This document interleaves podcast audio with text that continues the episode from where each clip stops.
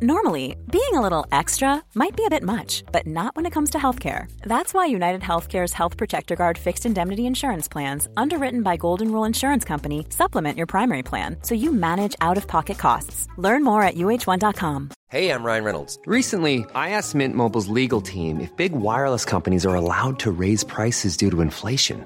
They said yes. And then when I asked if raising prices technically violates those onerous two year contracts, they said, What the f are you talking about, you insane Hollywood ass? So to recap, we're cutting the price of Mint Unlimited from $30 a month to just $15 a month. Give it a try at mintmobile.com slash switch. $45 upfront for three months plus taxes and fees. Promo rate for new customers for limited time. Unlimited more than 40 gigabytes per month. Slows. Full terms at mintmobile.com. For the ones who work hard to ensure their crew can always go the extra mile, and the ones who get in early so everyone can go home on time, there's Granger, offering professional grade supplies backed by product experts so you can quickly and easily find what you need. Plus, you can count on access to a committed team ready to go the extra mile for you. Call, clickgranger.com, or just stop by.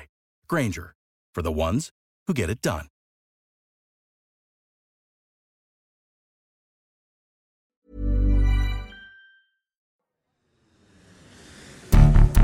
States like these and their terrorist allies constitute an axis of evil. Peace in our time, but peace in all time. Continued cooperation for world peace. All those who have fought against oppression. This country deserves a break from politics and a permanent break. Talking about Brexit. Hej och välkomna till Utrikespodden med mig Axel Hellman och som vanligt Seblon Kalander. Hallå Seb! Hej Axel! Eh, vi har haft ett litet uppehåll från podden, vi har haft väldigt mycket intervjuer på sistone. Hoppas alla ni eh, som lyssnar har lyssnat även på dem. Eh, det har varit superkul, men nu är tanken att vi ska komma tillbaka till eh, lite mer ordinarie schema med våra vanliga avsnitt. Det känns jättekul att sitta ner tillsammans i Stockholm den här gången. Det är inte så ofta vi får möjligheten att göra det. Eh, och vi har ett eh, superintressant avsnitt för er idag. Eh, vi kommer att prata om bland annat G20-mötet i Rom och COP26 i Glasgow. Eh, men jag tänkte först och främst att vi skulle ha lite housekeeping. Eh, Seb, vill du säga någonting om det? Jag vill bara uppmuntra alla våra lyssnare att gå med i vår Facebookgrupp eh, Utrikespodden för att ta del där av eh, nyheter om podden eller artiklar som folk delar som är av intresse. Så eh, gå med i gruppen om ni inte har gjort det. Yes, eh, innan vi kommer vidare till de lite större frågorna så tänkte jag att vi skulle börja med ett litet kort eh, nyhetsnedslag. Eh, eftersom att vi inte har träffats på några veckor så har det hänt otroligt mycket så det är svårt att plocka ut enskilda händelser. Eh, men jag tänkte att vi bara skulle fokusera lite kort på det som har hänt i USA alldeles nyligen, för jag tror att det kan vara eh, av intresse. Det första som har hänt är att man har haft en rad val i USA i förra veckan. I New York och Boston så valde man nya borgmästare, Eric Adams och Michelle Wu. Men framförallt så har ju fokus legat på de så kallade guvernörsvalen eh, som tog plats i New Jersey och i Virginia. Och framförallt har man ju pratat mycket om valet i Virginia eftersom att det ses lite som en temperaturmätare på det nationella politiska landskapet i USA och även på eh, president Joe Bidens eh, tenure som president. Eh, han står inför en rad olika utmaningar just nu och eh, därför har det blivit väldigt mycket skriverier om det som händer just i Virginia. Eh, det man kan säga om den delstaten är att den är traditionellt sett, i alla fall i väldigt modern tid, demokratisk. Eh, har varit det eh, demokratiskt styrd de senaste åren och i det senaste valet så, så röstade man med, med ganska fet majoritet för Joe Biden som president. Men eh, i guvernörsvalet nu så var det så att den demokratiska kandidat, kandidaten, eh, han heter Terry eh, McAuliffe, och det är värt att notera också att han är, får man ändå säga, en tungviktare inom det demokratiska partiet och har varit väldigt högt uppsatt inom den här delstaten. Eh, han förlorade eh, ganska stort mot den republikanske utmanaren eh, Glenn Youngkin som är riskkapitalist, ny i politiken. Och eh, det här har ju varit lite av liksom ett, ett, ett jordskred i eh, ja, amerikansk politisk media. Och jag tänkte väl bara kort säga att det, tycker jag i alla fall, finns, finns två intressanta saker att, att notera om valet. Eh, det första är att det sammanstrålar med en fallande popularitet och en rad eh, politiska utmaningar för president Biden. Eh, det har skrivits väldigt mycket om det och jag tycker att det kan, eh, man ska ta det med en nypa salt. Det är ganska vanligt att man efter en viss tid under, som president förlorar lite i opinionsmätningarna. Det är fullt normalt. Men jag tycker ändå att det är värt att notera i den här kontexten. Men det andra och kanske ännu mer intressanta är att det verkar, tycker jag i alla fall, som att Youngkin, det vill säga den republikanske eh, kandidaten som vann, har lyckats hålla en balansgång mellan Trump och liksom de mer klassiska republikanska värderingarna. Eh, och det skulle ju eventuellt då kunna visa på eh, ett exempel i alla fall på, på en ny liksom, linje inom det republikanska partiet. Eh, jag vet inte om du har följt också det här antar jag, Seblon, om du har någonting du vill komma in på där? Jag tycker det är en väldigt bra beskrivning av valutgången i Virginia. Och det är intressant för det var ju, det var ju ett guvernörsval nu i somras i Kalifornien. Eh, det, var, det var ett eh, eh recall election, som jag tror de kallar det. Och där var det intressant, för där lyckades ju den sittande demokratiska guvernören hålla sig kvar vid makten. Och som jag kommer ihåg det så lyckades han göra det genom att, att, eh, att Trump smeta sin motståndare. Det vill säga att han utmålade sin motståndare som en, som en slags trumpiansk kandidat. Och han, han, även om det finns mycket missnöje mot, mot guvernören i Kalifornien så, eh, så lyckades han nationalisera valet på något sätt. Och det verkar ju som att Demokraterna försökte göra samma sak nu i Virginia men misslyckades för att John King hade en, en, den här balansakten som han lyckades genomföra ganska väl. Precis, och ändå lyckats med att inte få Trump efter sig. Som vi har sett så många gånger tidigare Precis, innan det republikanska valet. Eh, Så det är otroligt intressant och jag undrar om det här skulle kunna föranleda att folk kanske tittar på det här och ser det som ett exempel på ja, hur man kan bedriva republikansk politik nu för tiden. Jag vet bland annat att en, en politisk kommentator, han heter Ross um, Dodat, han skrev i, eh, tror han uttalar det så i alla fall, men han skrev i alla fall en kolumn i New York Times där han verkligen slog på stora trumman om det här valet och sa liksom om en eh, Youngkin skulle kunna bli republikanernas kandidat 2024. Jag tycker det låter lite överhypat. Mm. Eh, I, i, I min mening så är fortfarande Republikanerna ett parti som är dominerat av Trump och hans eh, ideologi. Men som sagt, vi får väl följa det här och se liksom vad, vad, vad som kommer ur det. En annan grej som har hänt i USA som jag tänkte att vi skulle nämna är att det eh, amerikanska underhuset, eh, det vill säga underkammaren i kongressen, precis har godkänt ett enormt ekonomiskt paket med satsningar på infrastruktur. Jag, jag tror att jag har koll på siffrorna om jag säger att det är över 1000 miljarder dollar. Det är 1.2 trillion dollars. Det, det är väldigt, väldigt mycket pengar i alla fall. Och det kommer vara satsningar på allt ifrån typ nya, eh, man ska eh, rusta upp flygplatser, bygga nya vägar, det kan vara eh, nya vatten, avlopp, ah, allting som har med infrastruktur att göra. Det har varit en jättefråga, ja, jag vet inte, för alltid i amerikansk eh, politik. Så det är en ganska stor händelse att man nu har enats mellan de två partierna om att faktiskt rösta igenom eh, det här paketet. Eh, det röstades igenom i senaten redan i somras. Men det har fastnat i underhuset och anledningen till det är att man också har ett annat separat ekonomiskt stimulanspaket, det som kallas för Build Back Better Act, eh, som är ännu större. Det är ja, 1.9 trillion dollars. Eh, och där har man massa, om man ska kalla det kanske mer progressiva satsningar. Det är mycket satsningar på klimatet, det är mycket satsningar på sociala ändamål. Och progressiva krafter, framförallt inom det demokratiska partiet, har velat göra är att liksom knyta ihop de här och sagt att vi kommer inte godkänna det ena om vi inte också får rösta på det andra. Eh, det har man inte lyckats göra nu, men i slutändan så, och därför såg vi också att eh, vissa mer progressiva demokrater, bland annat Alexandria Ocasio-Cortez, röstade nej. Men eh, det gick ändå igenom i majoritet, eh, det här första. Eh, Och eh, vad jag förstår så kommer man nu om typ två veckor rösta om det här andra ännu större paketet också. Så vi får se vad som händer där. Jag antar att du... Och, och det är ju intressant att försöka knyta ihop just de här lagförslagen med utfallet i Virginia. För utifrån de kommentatorer som jag har läst, som jag känner respekt för, så har ju de sagt att ett skäl till att Demokraterna förlorade i den här väldigt demok- annars demokratdominerade delstaten det är för att man har pushat väldigt hårt för de här eh, sociala utgifterna. Och i USA, där har man ju ett väldigt annorlunda slags socialförsäkringssystem än det i Sverige. Och, eh, och eh, då ett, ett skäl då till att Demokraterna förlorade Virginia sägs då vara att det finns stora väljargrupper som är emot helt enkelt att, att eh, öka sociala utgifter. Och att det då relaterar till utvecklingen i kongressen. Yes, eh, som sagt, mycket USA-fokus nu på den inhemska politiken. Men som vi har konstaterat gång på gång på gång i den här podden så har amerikansk inrikespolitik ganska stor inverkan på amerikansk utrikespolitik som tenderar att drabba även oss här i Europa. Eh, nog om nyheter nu, vi kommer komma tillbaka till det här är jag säker på i kommande avsnitt. Men eh, jag tänkte att vi skulle prata om något ännu roligare. Seblon, du har precis släppt en bok. Precis, som, Eh, som heter eh, Vägval framtiden för svensk säkerhet tillsammans med eh, Mikael Claesson. Vi sitter med den här nu, jag har fått det första. Eh, eh, den, det första exemplaret, väldigt hedrad över det. Jag ser fram emot att läsa den.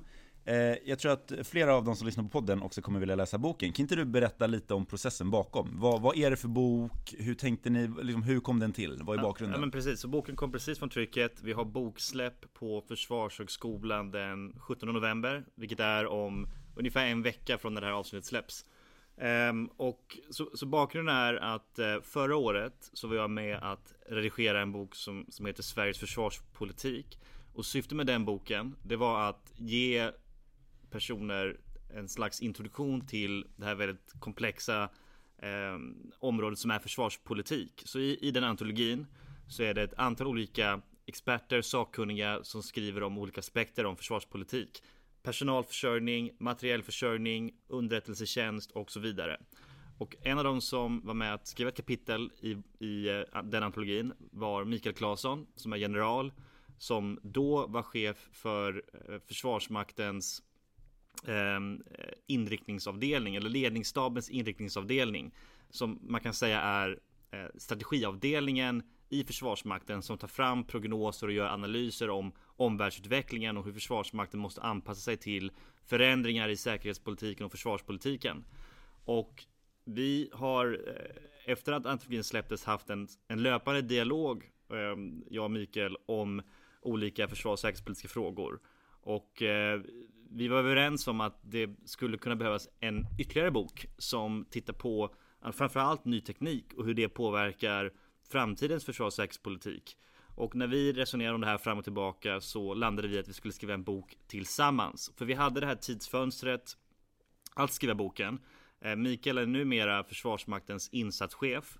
Vilket innebär att han är ansvarig för alla insatser såväl nationellt som internationellt. Exempelvis då det som pågår nu i, i Mali, Sahel eller eh, tillbakadragandet från, från Afghanistan. Eh, det som skedde nu nyligen i Kabul.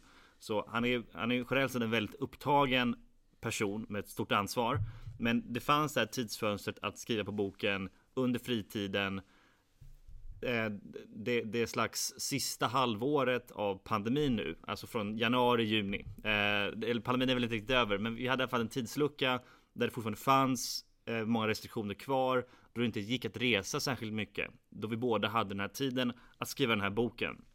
Och boken heter Vägval för att i boken så är, så är tanken att vi ska synliggöra olika vägvalsbeslut som svensk försvar och säkerhetspolitik står inför i närtid, alltså det här kommande decenniet. Eh, tyngdpunkten ligger framförallt på frågor relaterade till ny teknik, exempelvis hur, hur ska svensk försvar förhålla sig till artificiell intelligens och autonoma system? Eller hur ska Sverige förhålla sig till utvecklingen av rymden som en arena för försvars och säkerhetspolitik?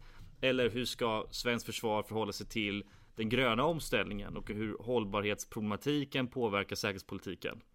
Så det är sånt som vi skriver om i boken eh, och, och, vi tar inte ställning till vad Sverige ska göra, för vi är inte policymakers. Eh, men däremot så försöker vi synliggöra de här frågorna, tillgängliggöra kunskap så att de som läser boken kan bilda sig en egen uppfattning och sen fördjupa sig ännu mer i de här frågorna och vara med att ta ställning till hur Sverige bör förhålla sig till de här vägvalsfrågorna. Eftersom Sverige är en demokratisk stat så tycker vi att det är väldigt viktigt att så många som möjligt engagerar sig i, i, i, i vårt försvar och i, i, i frågor relaterade till vår säkerhet. Som du säger så skriver ni ju ganska brett om frågor som kopplar an till den svenska eh, försvarspolitiken och de utmaningar som svenska liksom, säkerhetspolitiken eh, eh står inför. Det är allt från hållbarhetsfrågor till rymden till artificiell intelligens, vilket jag tycker är en av de otroligt intressanta sakerna med den här boken. Av alla de kapitel, är det, är det någonting du skulle vilja lyfta fram nu som lite extra relevant för våra lyssnare? Jag tänker utifrån temat för vår podd så är nog det första kapitlet som handlar om försvars och säkerhetspolitiska samarbeten det, det kanske mest relevanta. Eh, och det är ett kapitel då där vi tittar på egentligen hur förändringar i internationell säkerhetspolitik, exempelvis med omfördelning av politisk och ekonomisk makt från eh, den transatlantiska sfären till, till mer egentligen den indopacifiska sfären påverkar multilateralism och internationella samarbeten. Eh, vi har ju sett exempel på det nu med USA där man då har upprättat det här samarbetet med Storbritannien och Australien som kallas för AUKUS som ju då syftar till att förstärka USAs säkerhetspolitiska position i det indopacifiska området och även då att bygga nya koalitioner för att försöka hantera eh, det man upplever som ett hot från Kina. Och vi hade redan skickat boken till tryck när just AUKUS-samarbetet offentliggjordes. Men läser man kapitlet så, så, så, så passar ju det väldigt väl in i det vi beskriver, exempelvis med trender med mot fler bilaterala samarbeten, det vill säga att, att stater, stormakter prioriterar små koalitioner av villiga och kapabla stater för att lösa olika säkerhetspolitiska problem istället för mer större eh, multilaterala konstellationer av skälet att det är enklare att, att eh, fatta snabba beslut, att kunna anpassa sig till en väldigt snabb förändlig hotmiljö än med de här mer traditionella stora organisationerna som NATO och EU. Och, och de ska jag säga, de är på inget sätt irrelevanta, utan vi skriver väldigt mycket om dem och utvecklingen i de här olika slags allianserna. Men, men eh, så i det här kapitlet så beskriver vi då den, den säkerhetspolitiska kontexten. Vi lägger rätt mycket tid på att beskriva USAs egna vägval eftersom som du nämnde att vad USA gör har väldigt stor påverkan på svensk utrikespolitik. Alltså USA är ju på något sätt vår, eh, om man tittar utanför Norden, vår närmaste och viktigaste säkerhetspolitiska partner. Så, eh, och USA riktar sig allt mer mot det här indopacifiska området, med vilket vi syftar på Indo-Stillahavsregionen och Stillahavsregionen, som är två väldigt stora havsområdena med kluster av olika viktiga stater. Så vi beskriver det. Vi beskriver också utvecklingen av EUs försvars och säkerhetspolitiska samarbete som blir allt viktigare, bland annat då för att USA fokuserar mer på andra delar av världen, på hotet från Kina och även eh, eftersom att Storbritannien då har valt att lämna EU-samarbetet och nu blickar lite mer eh, mot, eh, mot också eh, mot Kina, mot den delen av världen så, så ökar EU-samarbetet i betydelse och där ser vi ju väldigt mycket som pågår just nu, exempelvis olika franska initiativ. Så, så det lägger vi väldigt mycket tid på att fokusera på och såklart skriver vi också om nordisk försvarssamarbete och vi skriver även om samarbete mellan stat och näringsliv. För det är också väldigt viktigt i en försvarspolitisk kontext eftersom att numera så är det väldigt mycket av teknikutvecklingen som drivs av privat sektor. Tidigare var kan man säga paradigmen att det var det militär, militärindustriella komplexet som tog fram innovationer som sen spriddes över till den privata sektorn, exempelvis internet, GPS och annan sån teknik. Men nu är det lite tvärtom. Och det ställer också då försvarssektorn inför olika vägval, sett till hur man vill utforma samarbeten med näringslivet. Ehm, så det är ett kapitel som jag tror många av våra lyssnare kommer, skulle finna väldigt eh, relevant och intressant. Det där sista du pratade om eh, är så intressant för det, det minns jag att vi pratade om i vårt avsnitt där vi fokuserade lite på rymden. Vi pratade om det nya liksom, rymdracet och vi pratade om att den första gången var 60-talet då var det de stora staterna som hade en eh, kapprustning om man ska säga så. Eh, och nu ser vi istället mycket mer fokus på stora liksom, de internationella mega eh, företagen och nya miljardärhobbyn och åka till rymden. Men, men precis, och, och vi, vi, nämner ju i vårt kapitel om rymden så nämner vi SpaceX och vad aktörer som SpaceX har gjort, det är ju att tillgängliggöra rymden för långt många fler än stormakter som USA och Ryssland. För att alltså, tidigare har det varit väldigt dyrt att skicka upp satelliter i rymden. Men, men vad SpaceX har gjort, det är att de har drastiskt minskat kostnaden för uppskjutningar av satelliter. Vilket då möjliggör för fler aktörer som exempelvis Sverige Ehm, att, att, eh, att på ett helt annat sätt använda rymden för vår säkerhetspolitik. Det kan nu, nu går jag verkligen in på, eh, på detaljområden men vi skulle exempelvis kunna använda hypotetiskt eh, små satelliter, alltså som är bara, det rör sig bara om ett par kilon som är då i eh, LEO, som är då Low Earth Orbit, alltså bara ett hundratal kilometer ovanför oss och använda dem för att ha en sensortäckning över vårt slags operationsområde för att bättre då kunna observera i ett, i ett hypotetiskt konfliktscenario vår, våra motståndare, hur, hur, hur de agerar och hur de eh, utplacerar sina eh, styrkor. Och det är en förmåga som vi inte riktigt har tillgång till idag, utan idag så förlitar sig svensk försvar väldigt mycket på kommersiella satellittjänster. Men det här är kanske någonting vi vill utveckla mer och ha en egen nationell förmåga. Eh, så det, det är, och, och vi ser också den här trenden inom med AI och autonoma system. Där är det ju aktörer som Google, Facebook som är ledande och det är ju inte riktigt egentligen statliga aktörer som är i, i framkant så att säga. I alla fall i, i västvärlden. Var det någonting eh, som under arbetet med den här boken, eh, när du och, och, och Mikael satt tillsammans, var det någonting som verkligen förvånade dig? Någonting nytt du lärde dig som du inte hade väntat dig? Jag, eh, att, att, vi har ett kapitel också om som heter Sveriges cybersäkerhetsskuld och eh, det var och jag kunde ju en del om cyber innan vi skrev om cyberfrågorna i boken. Men att, att förkovra mig i det området var rätt ögonöppnande. För att för jag lärde mig väldigt mycket om hur extremt stora sårbarheter eh, som existerar i dagens digitala samhälle. Och hur lite egentligen som görs för att förebygga de här sårbarheterna och egentligen få bort dem. Och kapitlet heter Sveriges cybersäkerhetsskuld för att vi står inför en skuld som byggts upp över tid. Där vi då har accepterat att det har byggts in sårbarheter i våra digitala system. Alltså många av våra operativa system som ligger till grund för mycket av den digitala teknik vi använder. Våra datorer, våra mobiltelefoner har inbyggda sårbarheter som kan exploateras av eh, antagonistiska aktörer. Exempelvis, och det här du läste om Axel, vi har ju eh, NSO-gruppen i Israel som var ett privat företag som tog fram teknik då för eh, olika eh, aktörer som kan, som kan användas för att göra intrång i exempelvis eh, iPhone-telefoner. De, och, och där exploaterar de då sårbarheter som finns i iOS, alltså operativa systemet i iPhone. Um, och det här är någonting då som påverkar hela vårt samhälle idag eftersom Eh, framförallt då Sverige eftersom vi är ett så pass digitaliserat, digitaliserat samhälle. Jag var på restaurang häromdagen och de tog inte kontant som betalningsmedel utan det är bara eh, digitala transaktioner, antingen Swish eller eh, betalkort. Tittar man på många företag idag så finns det väldigt stora krav från deras kunder att de ska koppla upp sig till nätet, att de ska eh, delge information via olika nätverk. Um, och, och, vi ser också den här trenden med Internet of Things, sakernas internet, där man kopplar upp sin brödrost, sin, sitt kylskåp till nätet. Och, och det är intressant för att många av de här då företagen som tillverkar brödrostar, kylskåp, de har ingen som helst kunskap eller bakgrund inom IT-säkerhet. Men de, på grund av att kostnaden för små datorer, alltså genom då vad som kallas för miniatyrisering Hej, jag Ryan Reynolds. At Mint Mobile, we like to do the opposite of what Big Wireless does. They charge you a lot, we charge you a little.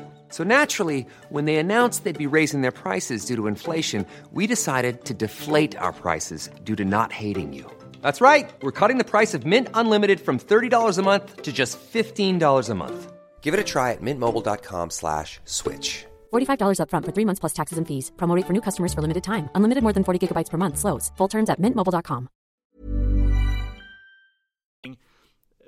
Den kostnaden sjunker så möjliggör det för att koppla upp allting. Men det är ju ingen som patchar en brödrost. Det är ingen som patchar ett kylskåp. Och ändå potentiellt då genom att koppla upp det här då så bygger man in sårbarheter i ens nätverk. Eftersom att en antagonistisk aktör kan komma åt ens brödrost och därigenom komma åt övriga systemet. Och där kan jag faktiskt tipsa om att det kom nyligen en SVT-serie som heter Hackad. Där, de, där fyra olika hackers demonstrerar i olika, på olika sätt Just de sårbarheter som finns. Har du sett den här serien? Nej, men jag har sett reklamen för den. Jag har sett trailern för den. Ja, den är på det är min lista. trailer. Nej, och där, och där liksom visar de ju upp det här liksom på ett väldigt eh, pedagogiskt sätt. Liksom de sårbarheter som exempelvis då IoT-teknik, alltså sakernas internetteknik. Vad det, vad det sårbarheter det skapar i ens hem. Och eh, det var väldigt eh, på ett negativt sätt ögonöppnande att, att lära mig mer om om just de här frågorna. Och där står vi verkligen inför vägval hur vi vill att vårt digitala samhälle ska se ut framöver.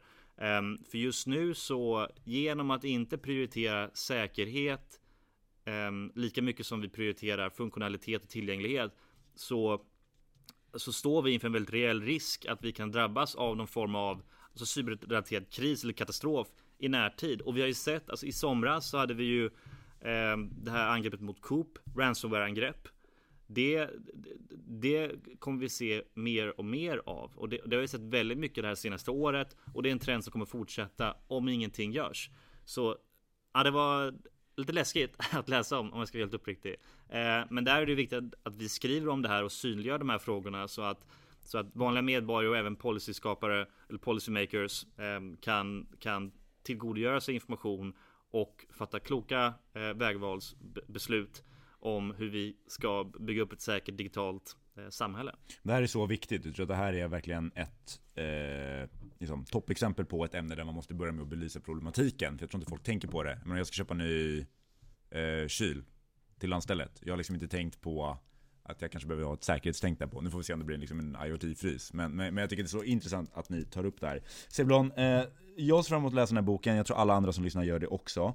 Eh, den kommer släppas officiellt om en vecka på Försvarshögskolan. Eh, kan vem som helst komma dit? Kan man köpa biljetter? Hur funkar det? Det är eh, just nu eh, faktiskt fullbokat att, att komma dit fysiskt. Men man kan registrera sig och få en länk till en webbsändning av boksläppet. Och sen så kommer vi såklart lägga upp i, i våra olika kanaler, exempelvis i vår Facebookgrupp Utrikespodden som jag hoppas alla lyssnare är med i. Där kommer vi lägga upp en länk till till, till um, dels boksläppet men också så man kan köpa boken.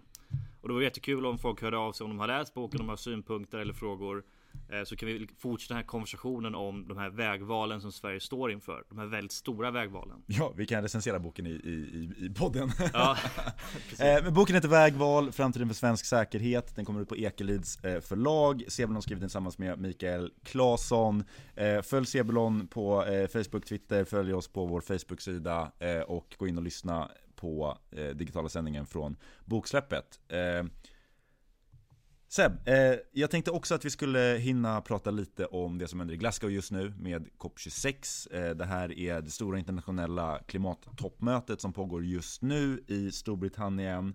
Kan du bara börja med kort att förklara vad är COP26 eller vad är COP-formatet? Ja, på tal om vägval så är klimatfrågorna ett vägval för hela mänskligheten och hur, vad vi kan göra för att då eh, minska koldioxidutsläppen så att planeten inte värms upp så att vi kan fortsätta leva här och utvecklas. Eh, och COP är ju då det slags ramverk som man från internationell sida har valt för att försöka hitta multilaterala, alltså internationella lösningar på, på klimatfrågan. Och vi har haft de här nu i två, tre decennier pratade en del om det med Åsa Romson när hon var med i podden för ett par veckor sedan. Just det, första var 92 i Brasilien, eller hur? Mm. I Rio, precis. Um, och, och det här då um, är då alltså, Coop är ju var, har ju det varje år. Men det, det, är speciellt nu eftersom att det här då um, är en slags uppföljning till Parismötet man hade 2015. För där fattar man beslut ju om, där kom man överens om att man ska, alltså i princip alla världens stater kom överens om att man ska jobba för att hålla nere eh, den globala uppvärmningen eh, under helst då 1,5 grader från förindustriell nivå eh, och i alla fall under 2 grader. Och sen då den första industriella revolutionen så har ju kan man ju säga att, att temperaturökningen har varit ungefär 1,1 grad tror jag det är från förindustriell nivå och som då har påverkat planeten på olika sätt. Vilket vi skriver om i boken Vägval för övrigt i kapitlet om hållbarhet. Um, och bland annat då i Paristoppmötet så kom man överens om att alla skulle ta fram ehm, um, NDCs som då står för Nationally Determined Contributions, vilket är då att stater presenterar egentligen en plan på hur man ska nå klimatmålen individualiserade för varje land. Eh, och de här, då, de här ska då uppdateras vart femte år. Så man ska ju inte säga då att, att klimatfrågan avgörs nu i Glasgow. För det är, det är en pågående process. Men det här är då ett viktigt möte för att det handlar om att höja ambitionsnivån för att kunna nå de målsättningar som artikulerades vid Parismötet. Och det är extremt viktigt för att eh, för att hänvisa till, till händelser i somras så publicerade då eh, IPCC som är eh, FNs klimatorgan med massa experter på klimatfrågor. De publicerade en rapport att vi nu är på väg mot att kraftigt överstiga två grader vid mitten av århundradet.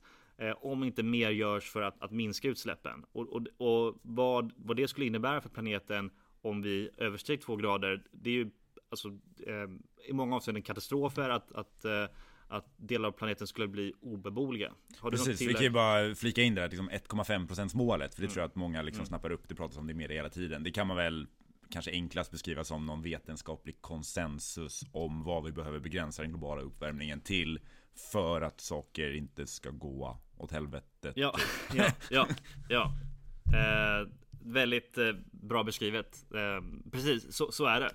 Eh, och, och, det har varit ehm, alltså nu är vi upp, upptakten till Glasgow-mötet som pågår nu. Jag tror det är fram till 12 november, alltså om ett, om ett eh, om en vecka ungefär från, när vi, från nu när vi spelar in.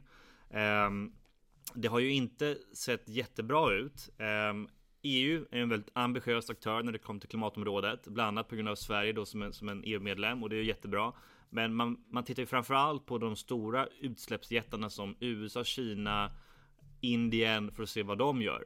Eh, I fallet med USA, eh, du, du beskrev ju väldigt bra tidigare Axel hur det här då stora eh, eh, paketet som eh, Biden-administrationen försöker få igenom i kongressen hur det har stannat upp helt enkelt. Det här då stora som innehåller bland annat då eh, förslag relaterat till att hantera klimatfrågorna. Så Biden har ju nu kommit till till COP-mötet i Glasgow mer eller mindre tomhänt, alltså att utan kunna leverera någonting. Och, där, och det finns ju nu en, en slags kritik mot USA, eller det har funnits det väldigt länge när det kommer till klimatfrågorna, att man inte klarar av att leverera. Att Biden tillträdde med väldigt högt artikulerade ambitioner, men man har inte lyckats hittade inrikespolitiska stödet för dem. Så USA är ju föremål för mycket kritik.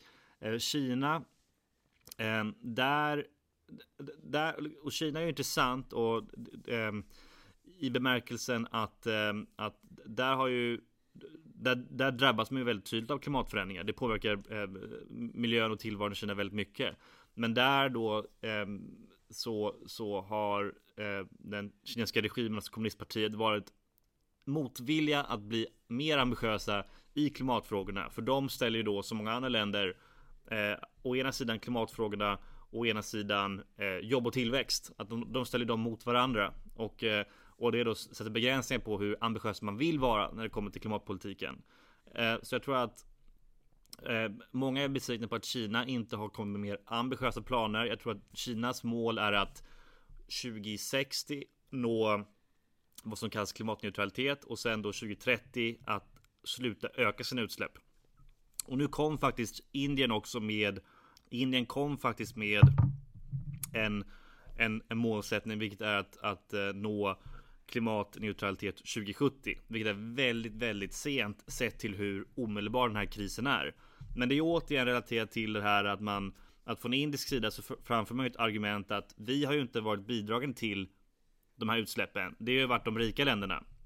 Så nu säger att vi inte får ha några utsläpp trots att vi då har väldigt många människor i fattigdom. Och det argumentet måste man ju förstå och sympatisera med. Och därför är det så viktigt att vi då, rika länder, bidrar till eh, grön teknik och, och på andra sätt bidrar till att eh, möjliggöra för fattigare länder att vara med i den här klimatomställningen. Och det har också varit en av de, förlåt jag bara liksom oggar på, men, men här har en, en stor fråga varit att jag tror det var 2009 så, så artikuleras ett mål att, att de rika länderna skulle varje år bidra med 100 miljarder dollar till klimatanpassning för fattigare länder.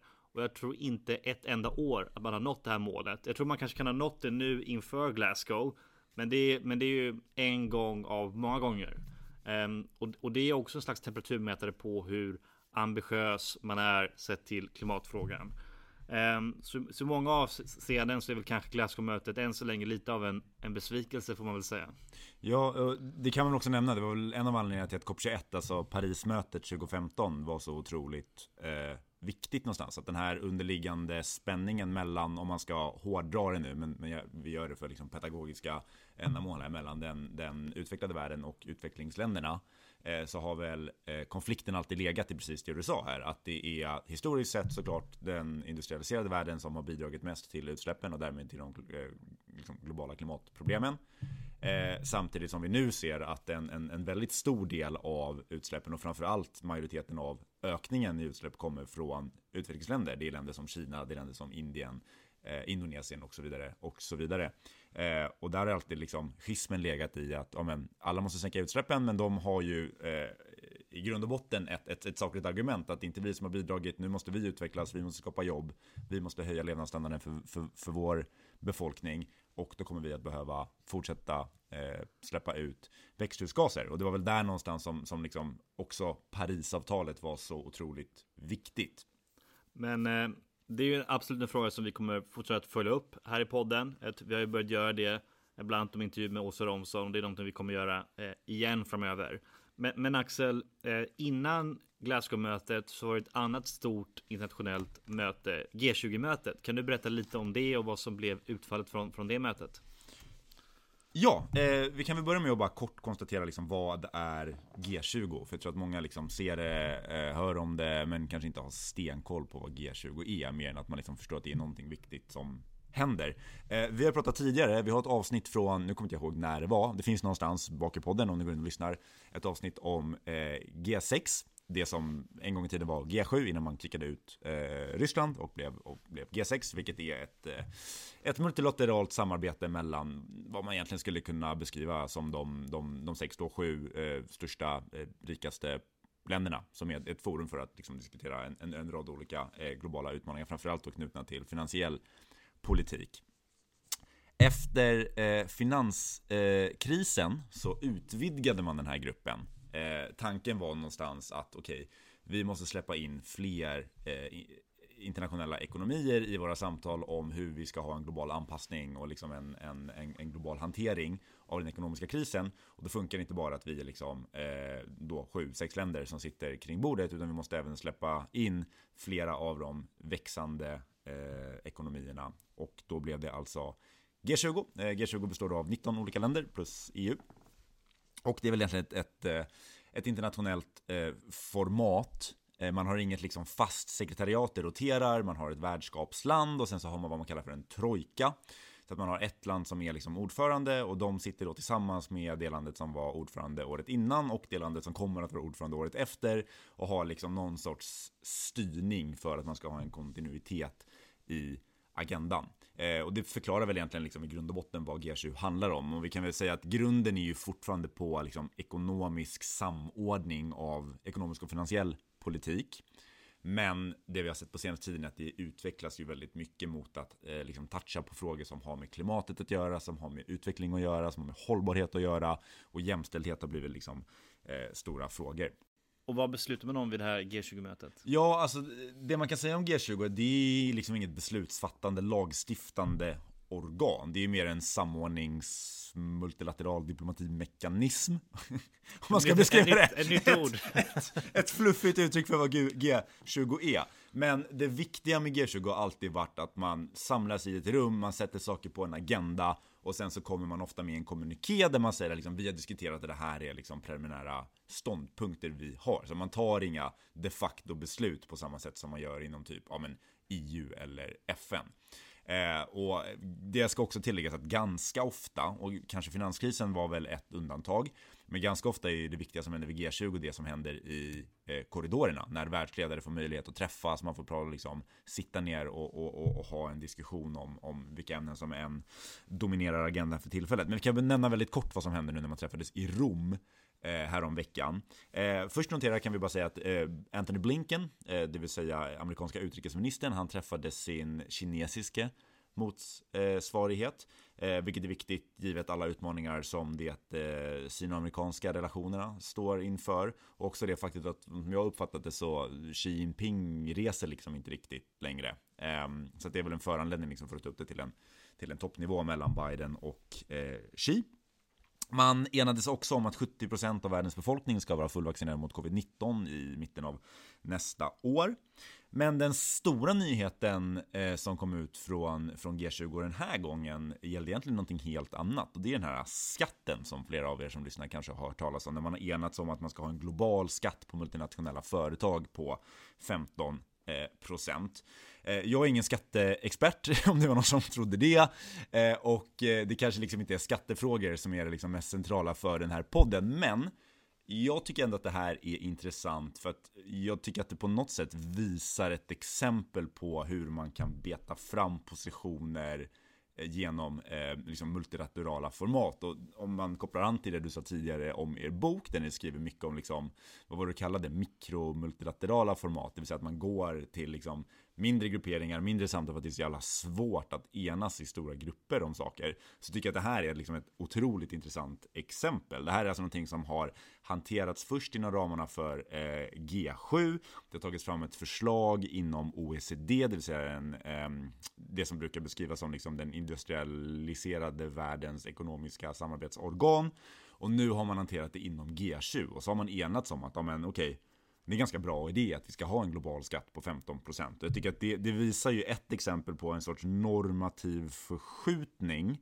Där man har börjat med en idé, börjat med ett litet antal länder som har diskuterat det, man har tagit fram ett konkret förslag och sen så har man gradvis ökat liksom buy-in från andra stora, intressant eller viktiga länder och sen kunnat enas om det.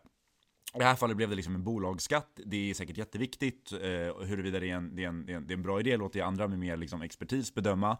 Men jag tycker att det är intressant eh, just av den här anledningen. Och det får mig också att tänka på, okej, okay, om det går att göra det med skattefrågor, vilka andra stora internationella frågor skulle man liksom kunna använda samma format om?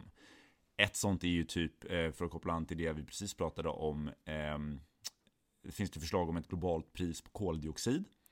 Det känns som någonting som man skulle kunna hantera på ett liknande sätt. Och det finns säkert en rad olika internationella utmaningar som skulle liksom kunna hanteras på det här. Ja, jag tycker det är en jättebra poäng du gör. Jag får nästan eh, feeling nu för jag tycker det här är så, så pass intressant. Om man, om man bruk, och du, ju, du jobbar ju i Bryssel på Europaparlamentet och där brukar man, man brukar ju prata om det som kallas för Brysseleffekten, det vill säga att beslut som Europeiska unionen fattar för den inre marknaden sett till standarder och regleringar brukar ha en spillövereffekt eller en normskapande effekt för övriga världen eftersom att det är så många aktörer som vill ha tillträde till den europeiska marknaden att de tvingas höja sin standard för att få access. Vilket då leder till att andra då tillämpar eller eh, börjar applicera eh, våra, våra standarder. Och det är då det du beskriver, det är ju en, en, en liknande logik helt enkelt. Och precis, man ser ju det att vissa stater nu, bland annat då EU går ju och aktörer går ju samman nu för att försöka skapa de här minilaterala klimatgrupperna som är extra ambitiösa som vill pusha ännu mer och inte låta aktörer som Kina eller USA hålla övriga tillbaka. Och det är ju jätteintressant och jag tycker exemplet med den här globala skatten eller den här liksom, eh, globala skattesatsen är, är också intressant i, i, i bemärkelsen att vi ser väldigt stora spänningar nu internationellt och att det försvårar för fungerande multilateralism. Vi såg ju det under coronapandemin hur arbetet med att, eh, att stoppa smittspridningen försvårades väldigt kraftigt av just de här spänningarna mellan primärt då USA och Kina. Men att, men att då kunna se det här, det här exemplet på fungerande multilateralism, det är ju också väldigt hoppingivande, får man gärna säga. Absolut, och det kan man ju bara konstatera att G20 är ju en organisation som har fått väldigt mycket skit de senaste åren. Det har ju någonstans blivit eh, Alltså kritiker gillar ju, kritiker mot den här typen av internationella format gillar ju att peka mot just G20 som ett exempel på när länder samlas och pratar om saker, and that's it. Jag tycker att därför är det här ett väldigt intressant, liksom, återigen, case där man faktiskt har från en idé till en normativ förskjutning till ett konkret förslag faktiskt kunnat enas om någonting. Eh, så att eh, jag tror absolut att vi kommer liksom kunna komma tillbaka till det exemplet eh, framöver också. Eh, Sebulon, ett kort avsnitt skulle det här bli. Eh, det blev inte jättekort, men det var Sjukt kul att få sitta ner igen. Eh, prata om allt om eh, klimatet till vägval för svensk säkerhetspolitik, eh, till lite globala skatter. Skattesatser. av allting. Eh, yes. Men vi kommer vara bättre på att hålla vårt schema eh, under hösten. Vi ser fram emot att göra ännu fler intervjuer och vi ser framför allt fram emot att höra ännu mer från er lyssnare om vad vi borde prata om. Så stort tack för att ni lyssnade och vi ses nästa gång.